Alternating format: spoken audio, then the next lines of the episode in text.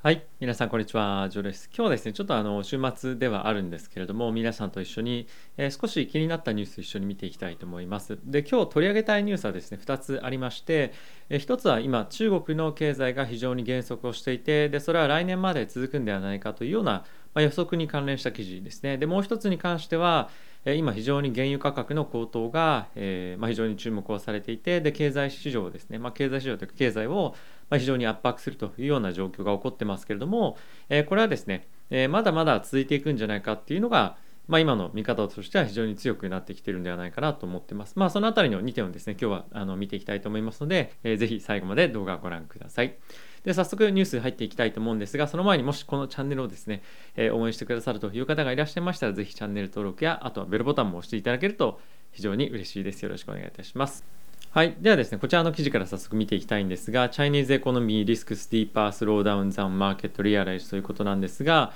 えマーケットが、まあ、今思っているよりは、認識しているよりは、え今後さらなる大きな、まあ、減速っていうのがリスクとして今あるんじゃないかっていうようなことが、まあ、記事としてなっています。で、えそれの中身なんですけれども、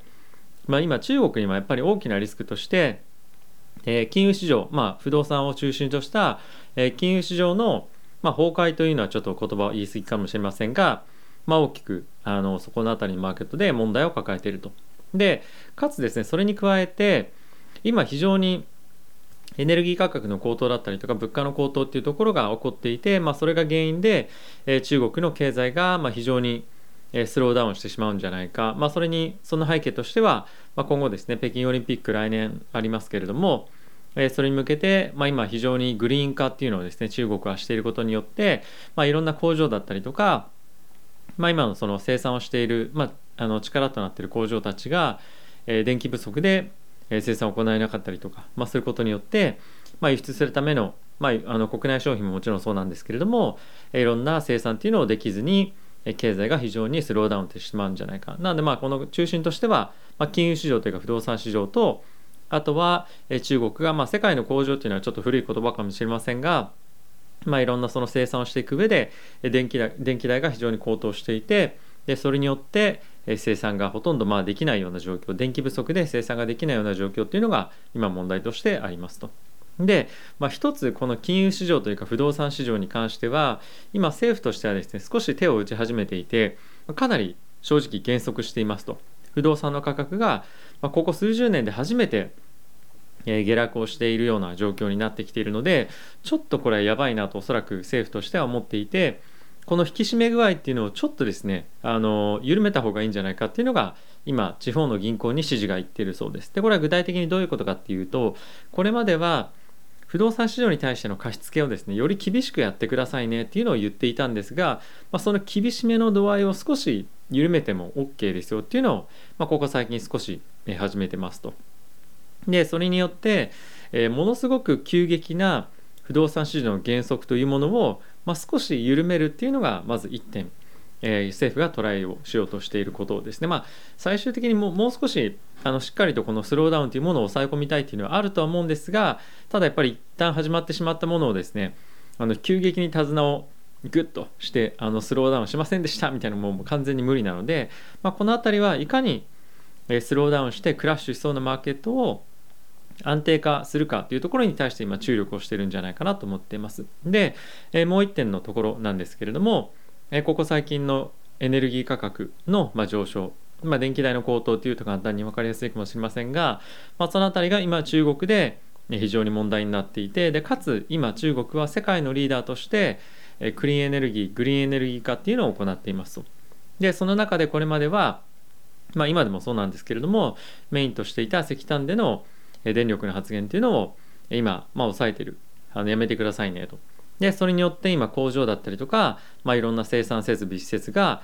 えー、まあ実質夜は稼働できなくなっていたりとか、えー、かなり抑えてキャパシティを抑えて、えー、やっていますと。でこれがですねしばらくやっぱり続きそうなんじゃないかっていうのが、まあ、今非常に懸念をされていてでかつですねこれは来年までえしばらく続くんじゃないかっていうのが今非常に見込みとして強くなってきてる。でそれを反映して今ですね中国の経済を予想しているエコノミストたちが予想をですね軒並み引き下げてるんですね。で今年に関してはコンセンサス、まあ、今中心の予想としては GDP の 8%, 8%っていうのが2021年の成長の予想になってます。ただし一部ではこの8%ですら今年達成できないんじゃないかっていう人たちが出てきたりとかあとは、えー、2022年に関しては今年がまあ例えば8%で終わったとしても来年は5%しか成長できないんじゃないかっていうのが非常に大きな懸念と、えー、今なってるそうでして、まあ、これはですねあの5%が今のところコンセンサスで、まあ、どれぐらいまあ、下がってしまうかっていうところはまだあの予想としてはいろいろ立ってないんですけれども中国の計測のあの景気の減速が、まあ、ちょっと本格化する可能性っていうのもあるよねっていうのが非常に今リスクとして捉えられてる。でマーケットはまだまだそれを織り込んでないんじゃないか。もうその5%っていうのはあの何て言うんだろう。まあよくて5%ぐらいなんじゃないかというふうに言われていてそこからさらに減速していく可能性を今マーケットは織り込んでないよね。なのでここって世界経済へのインパクトっていうのはまだ気づいてないだけでもっとあるかもしれない。ここって本当に大丈夫なの？マーケット気づいてないんじゃないの？マーケットクラッシュするんじゃないの？みたいな、まあ、少しちょっとあの警戒感っていうのが、まあ、一部でですね出てきてるんじゃないかなと思ってます。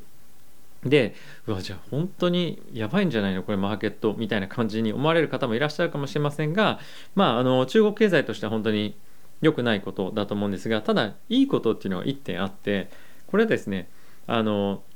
まあ中国がエネルギー価格だったりとかを何ていうんですかね、まあ、原因として、まあ、非常に生産性が落ちて GDP が下がってっていうふうになると、まあ、生産活動が非常にあの、まあ、活発ではなくなってでかつ経済が少し衰退すると。でそうなってくると物価の上昇っていう観点からすると、まあ、今すごい上がってますよね世界的に。それが収まるんじゃないかっていうのが今一つと一つあのポイントとしてあります。でこれって、まあ、いいか悪いかっていうとあのまあ少しちょっと難しいというかどっちにも今のところまだ判断できないっていうのが正直なところかなと思ってます。でこれはどれぐらいスローダウンするのかっていうのが あの中国の経済ですね。わからないのとまた物価もどれぐらい下がるかっていうのは正直わからない。実際経済が本当にスローダウンするかわからないんですが、まあ、一応警戒はされている中でじゃあそれ物価どれぐらい下がるのっていう議論もなかなかちょっとあの本格化はしてないんですが、まあ、この辺りの中国を取り巻く環境っていうのが今非常に世界経済の中で注目をされていてでかつそれってマーケットが全然まだ織り込めていないんじゃないかっていうのが今日皆さんにお伝えをしたかった1点目のニュースとして、えー、挙げられています。はいでまあ、この辺りのスタディっていうのは結構まだ始まったばかりというか出てき始めたばかりなので今後いろいろと情報も出てくると思います。でこの辺りはあの定期的にですね皆さんにちょっとお伝えをしていけるように、やっていきたいなと思いますので、えー、ぜひこのまま継続して、チャンネル見ていただければ嬉しいです。で、もう1点なんですけれども、まあ、サウジアラビアのですねあの、まあ、王子というか、まあ、政府の関係の人が、まあ、まだまだコロナ終わってないでしょと来年もコロナ来るかもしれないであんな本当に悲惨な状況のために、まあ、状況が起こるかもしれないのに増産したりとかで在庫をたくさん貯めるとかできませんよと。なので今後も供給に関しては、まあ、今と同じように今の計画でやっていきますよっていうのが、まあ、発言として出ていました。で、まあ、もしかすると、まあ、さっき言ったみたいにイランの人が言っているように原油価格に関しては、まあ、1バレル100 100ドルをですね超えていくんじゃないかっていうも予想も出ていたりとかまだまだエネルギー価格の高騰に関しては、えー、あるかもしれません。ただしそれでも、まあ、この、まあ、産油国に関しては、まあ、それに対応して、えー、値段を下げるように対応していくつもりはありませんよっていうのが一つあるんですよね。でこれがじゃあ実際に起こった100ドルになった場合にどうなるかっていうと、まあ、当然なんですけれども、まあ、それに関連したビジネスをしている人たちのコストもガツンと上がるし当然我々の生活でガソリンだったりとか、まあ、いろんな燃料の価格もまあ、今後上がるでしょうで生活していく中での電気代っていうのも上がっていくでしょう。そうするとやっぱり消費に対して使える資金っていうのがどんどんどんどん減ってる減ってくることによって、えー、まあ、GDP への影響っていうのもやっぱり一定程度あるんじゃないか。あとは人々が消費に対して使うよりもやっぱり今後物価上がってくるかもしれないから消費よりも貯蓄だったりとかそういった方にまあこれ世界中でですよ。あのこのようなトレンドになってくるんじゃないかっていうのが、まあ、少しちょっと危惧僕は今しています。で思った以上に、えー、マーケットというか特に FRB 関連の人たちの物価の高止まりへの警戒感っていうのは、まあ、今あんまり、まあ、ちょっと見え始めてますけれども、えー、実際にまだ外に出てきてないと思うんですよね。で結構やっぱりそのマーケット来年はまだまだかなり不透明で利上げの時期もわからないよねっていうのが一応 FRB が発信しているシグナルかと思うんですがもうマーケットは来年の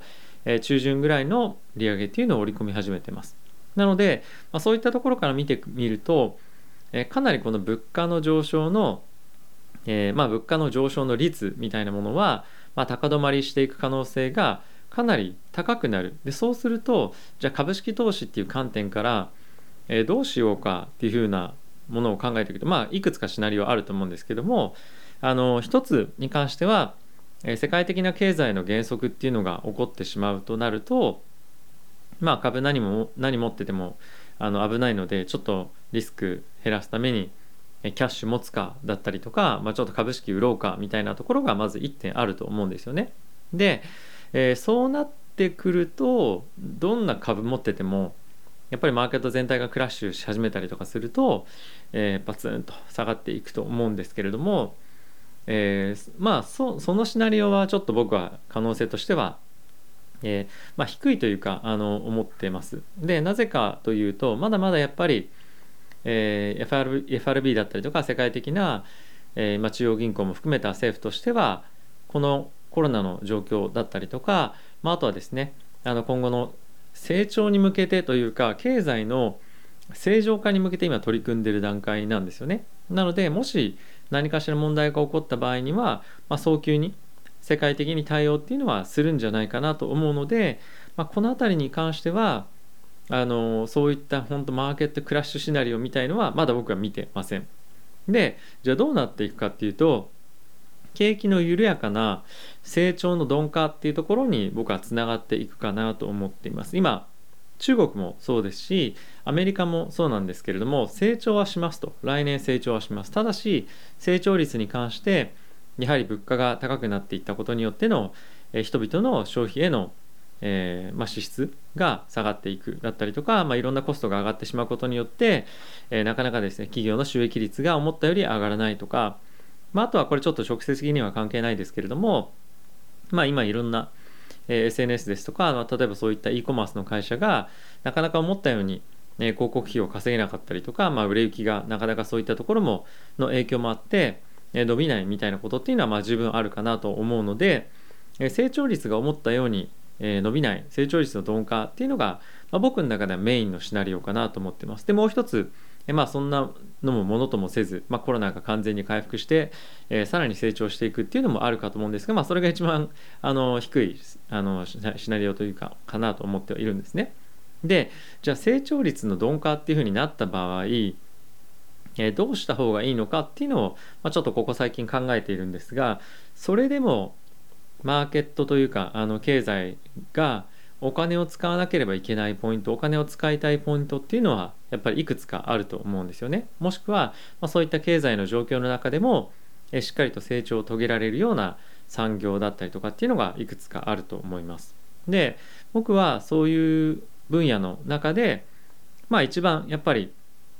今注目というか自信を持って自分のポジションの中でしっかりと持ててるのは、えー、引き続きテスラかなと思っていて、まあ、テスラというか EV の関係の会社ですよね。でこれに関してはやっぱりこのグリーンエネルギークリーンエネルギー化っていうのが、まあ、どんどんどんどん進んでいく中で、えー、先日の決算の発表ありましたがテスラに関しては他の企業がですね軒並み減産減産減産っていうふうになっている中で彼らはましっかりと増産を体制できました。で、まあ、これまではですね他の会社も含めテスラも含め自社の半導体に関しては、まあ、設計とかも含めて全部任していたんですが他社に。で今はですねもうテスラ自社で設計したりしてるわけなんですよね。でこれもニュースに出てるので調べていただきたいんですがやっぱり企業の潜在能力というか、まあ、経営判断が、まあ、明らかに他と違うっていうのはあるんじゃないかなと思うので、でその中でもやっぱり今非常にデータを集めるっていう観点からもそうですし、まあ、インフラっていう観点からも そうですしあとやっぱりそのブランディングっていう観点からもやっぱりテスラに関してはかなり進んでいるかと思いますのでやっぱりこの辺りのセクターで特にテ 特にテスラに関しては、まあ、あの継続して保有もしくは集中でもう少しお金も入れてもいいんじゃないかなと思っております。はい、で原油の銘柄どうなのかということを考える時もあるんですけれども、まあ、これあの少し前にもちょっとお伝えをしたんですが、まあ、原油はかなりもう 取引が込み入ってるんじゃないかなと僕は思ってます。どうどういう意味かというと本当にもういろんな人が資金をもう入れてると。なので今から入るのは、ま、ちょっと遅いんじゃないか。でじゃあここからもう上がんないのかっていうとそういうわけじゃなくてここからもう20%も30%も上がっていく余地ってないんじゃないかっていうのは正直僕は思ってるんですよね。なので、えー、あえて、まあ、もしかすると安定的な少し成長を見せるかもしれないですが、えー、ここから今新しく全くポジションを持ってない僕が入っていこうっていうのは今ちょっとあの考えてない状況ですね。はい、であとは、まあ、どういうところにあの可能性があるかというと、えー、ちょっとこれも可能あの話をしたことがあるんですが、まあ、宇宙産業とかっていうのは、まあ、今今後まだまだ成長していくようなえ分野だったりもしますし、まあ、いろんな今発射の実験とかっていうのも行われてますと。なのでまあそういったところを考えてみると、え今後もっともっと増えていくようなあの増えていくというか、まあ、拡大していくような産業に、え投資をしておく、まあ、これはそのどういう意味かというと放置ですね投資をして放置をしていくっていうのも、まあ、一つありかなと思っております。まあ、これやっぱりそういった分野に関しては経済の成長の影響をもろにやっぱり受けるとは思うんですけれどもやっぱり長期的な成長を見込んでいくという観点からはやはり成長が鈍化していく中、まあ、全体のですねあのそういったところでしっかりと、えー、ビジネスっていうものが拡大していけるようであればそこの成長率とやっぱり他の銘柄との成長率っていうところを比べてみるとあやっぱりまだまだこの辺り成長するんだなっていうのでいい会社にはですねいい会社には資金が集まりやすいと思うので、えこの辺りの分野に関しては引き続き見ていきたいと思っています。であとは、えやっぱりですね AI ですとか、まあ、さっき言ったような、え EV 関連もそうですし、まあ、宇宙産業もそうですけれどもまだまだ、まあ、特に ARK とかが非常に注目をしている、まあ、 disruptive innovation というような産業への、えー、まあ、半導体の供給っていうのは今後も継続してえ続いていくんじゃないかなと思うので、ま半導体関連の銘柄っていうのは、えまだまだ持っておきたいかなと思っております。はいまあ、あとはですね GAFAM の中で、え半導体がまあ必要ないビジネスモデルっていうとマイクロソフトが一つあるんですけれども、まあ、この後はあたりは、まあ、結構ビジネス、まあ、世界経済のビジネスの成長と、まあ、結構高い相関っていうのもあったりするので、まあ、あのものすごく安定したあなんてあの安定した、まあ、なんて言うんだろうな。株価の株価として安定はしているんですが、まあ、大きく崩れもせず成長もせずというところかなと思うので、まあ、ここは、え引き続き保有していこうかなと思っていて迷ってるのはですね、えー、Google とかやっぱり Facebook ですね。あのやっぱりここ最近の非常にいろんなニュース見てると、うん、まだまだあの下落していく可能性は決算まあ見てからだと思うんですが、まあ、あるなと思いつつ、えー、どうしようかなっていうのはまあ、ちょっと考えたりはしています。はい、あのまだどうしようかなっていうのは決めきれてはいないんですが、まあ、売却して例えばさっき言っていたようなテスラとかに、まあ、大きくシフトして、まあ、入れるというのもありかなと思っていてで実際に、えー、アップルの、まあ、このいろんなあの、まあ、規制というか個人情報の取得っていうのを規制していくっていうのが、まあ、さらに今後厳しくなるっていう方向に行くと思うんですよね。でそうなってくるとやっぱり Facebook に関しては、まあ、かなり厳しいというのは正直あるのかなと思っています。でもちろん、まあ、メタバースへの、まあ、今後あのメタバース会社になるとかっていうふうに言ってますが、まあ、実際にちょっと正直どうなっていくかっていうのは全く分かんないっていうのがあの Facebook に関してはあるので、まあ、その辺りを信じて待つっていうのもありかと思うんですがあのどうなっていくかっていうのはちょっと正直全然分かんないので、えー、それをえー、それについていくのがいいのかどうかっていうのはちょっと正直わからないところかなとは、えー、ちょっと思ってはいます。はいまあ、あとは Google に関しては、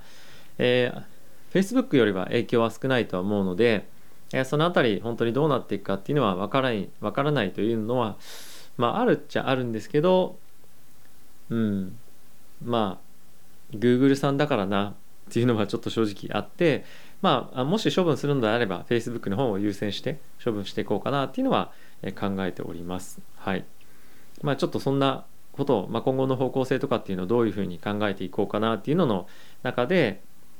え、さっきの中国のニュースだったりとか、ま、この原油関連のニュース、えー、あとまあコロナ関連ですけどもコロナに関してはそんなに大きなニュースとかっていうのは出てきてはないのでこの辺りのニュースを、え、ここ最近非常に注目をして、えー、見ています。でプラスさっきの SNS 関連のまあ規制というかものですね、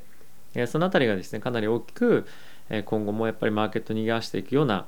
えー、ニュースになっていくと思うので、えー、注目をしていきたいなと思っております。はい。まああの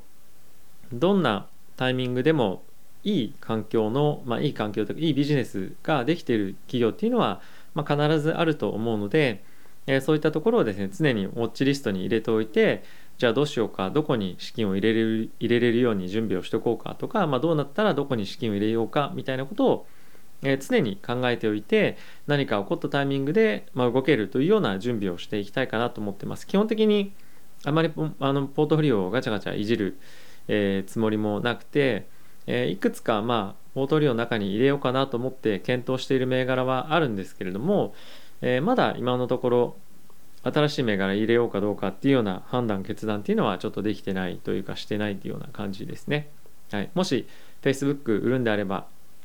えー、テスラとかにまあ資金をシフトしていくっていうのはまあ一つあるかなとは思っている一方で、えー、まあ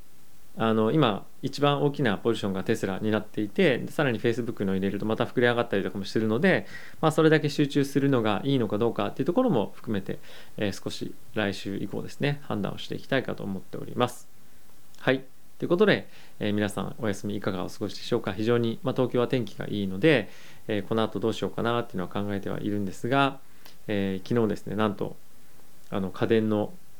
お店に行ってきてですねちょっと新しいカメラのレンズを見てきたんですがもうちょっと高すぎて買えませんでした。えっと F ソニーの F1.2 の 50mm っていうのがあるんですがまあいいなと思いながら自分に本当に使えるかなとか考えて、えー、見て終わってしまいました。はい。あの見てるだけで幸せな時間が過ごせるほど、まあ、素敵なレンズだったんですが、まあ、いつかですねあの欲しいなとか思いながら考えてみていました。あとはですねここ最近なんかいろいろあの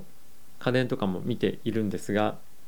なんかちょっと最近やっぱり物欲みたいのもあんまりまあなかなかなくて、まあ、カメラ周りあの新しくしたこともあってどういうふうにやっていけるかなっていうのはちょっと考えたりはしているんですが、まあ、あんまりですねあの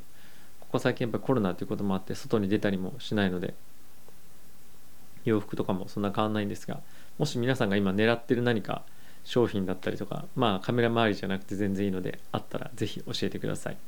えー、皆さんが本当どんなことに興味持っているのかっていうのをちょっとですね、えー、知りたいなと思っております。はい。ということで、最後ちょっと雑談になってしまいましたが、えー、動画ご視聴ありがとうございました。また次回の動画でお会いしましょう。さよなら。